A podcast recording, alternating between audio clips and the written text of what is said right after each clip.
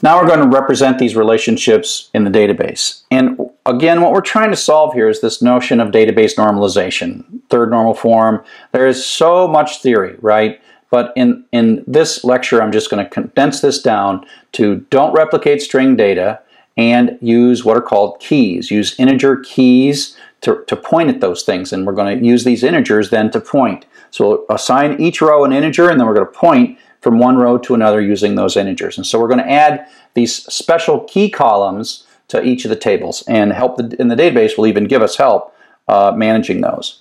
Now, and so we still need to keep track of, you know, who is the creator of the album, which album a track belongs to. We've got to create these relationships, and we have to come up with ways to store those relationships. And so the idea is we're going to have a column in a table, which is the key column, and we're going to call this the ID column. And so this is a row. It might have many bits of data here, but in this case it's just the name of an artist. So this album is going to belong to an artist. And we're going to assign a number inside the database, and so that Led Zeppelin is 1 and AC/DC is 2. And so we have this key. This is called a primary key. And then later, when we want to say that the Who Made Who album really was done by AC/DC, we put the number 2 in. And so the difference here is, instead of saying AC/DC in this record, we just put the number 2 once we've established this number. So we assign keys, and then we have these pointers that point back. And so that's how we model a relationship with these small integer numbers. And so there are 3 basic kind of keys that we use. One is the primary key, and that is that little ID column that is just a number. But once we give Led Zeppelin the number 1, Led Zeppelin is the number, has got the key 1 for the rest of that database.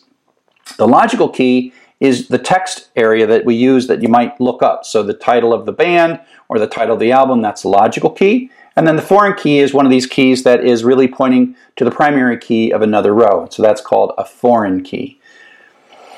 And you might think that you want to use something like an email address as the primary key for a user table or something like that. The logical key should always be separate, and there should always be a primary key, that integer number. Because things like logical keys do change. People do get new email addresses, and if you've got that email address as a foreign key pointing all over the place, it doesn't work out so well. And so that's why you use these small integer numbers that have no meaning outside. So sometimes if you're on a system and you see a URL and you see some number like 422,016, you're like, oh, that turns out to probably be my primary key in their database. So sometimes you can look in a URL and you can see these primary keys in the URL, but they don't mean anything outside of that particular system.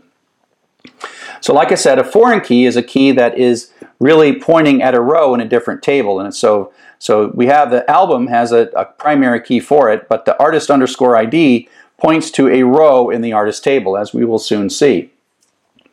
I have a naming convention, and in my naming convention on this lecture I use ID for the primary key, and then artist underscore ID I use uppercase for the table names, and then artist underscore ID says this is a key. This is just a key that points to the ID key of the artist table. And so that's what I do. So you'll see in all my stuff I'll use that. It's a convention. It's not something SQL forces you to do, but you will find when you go to organizations and work on their databases, these conventions are very important, so I can do something and you can understand the rules in which I created it.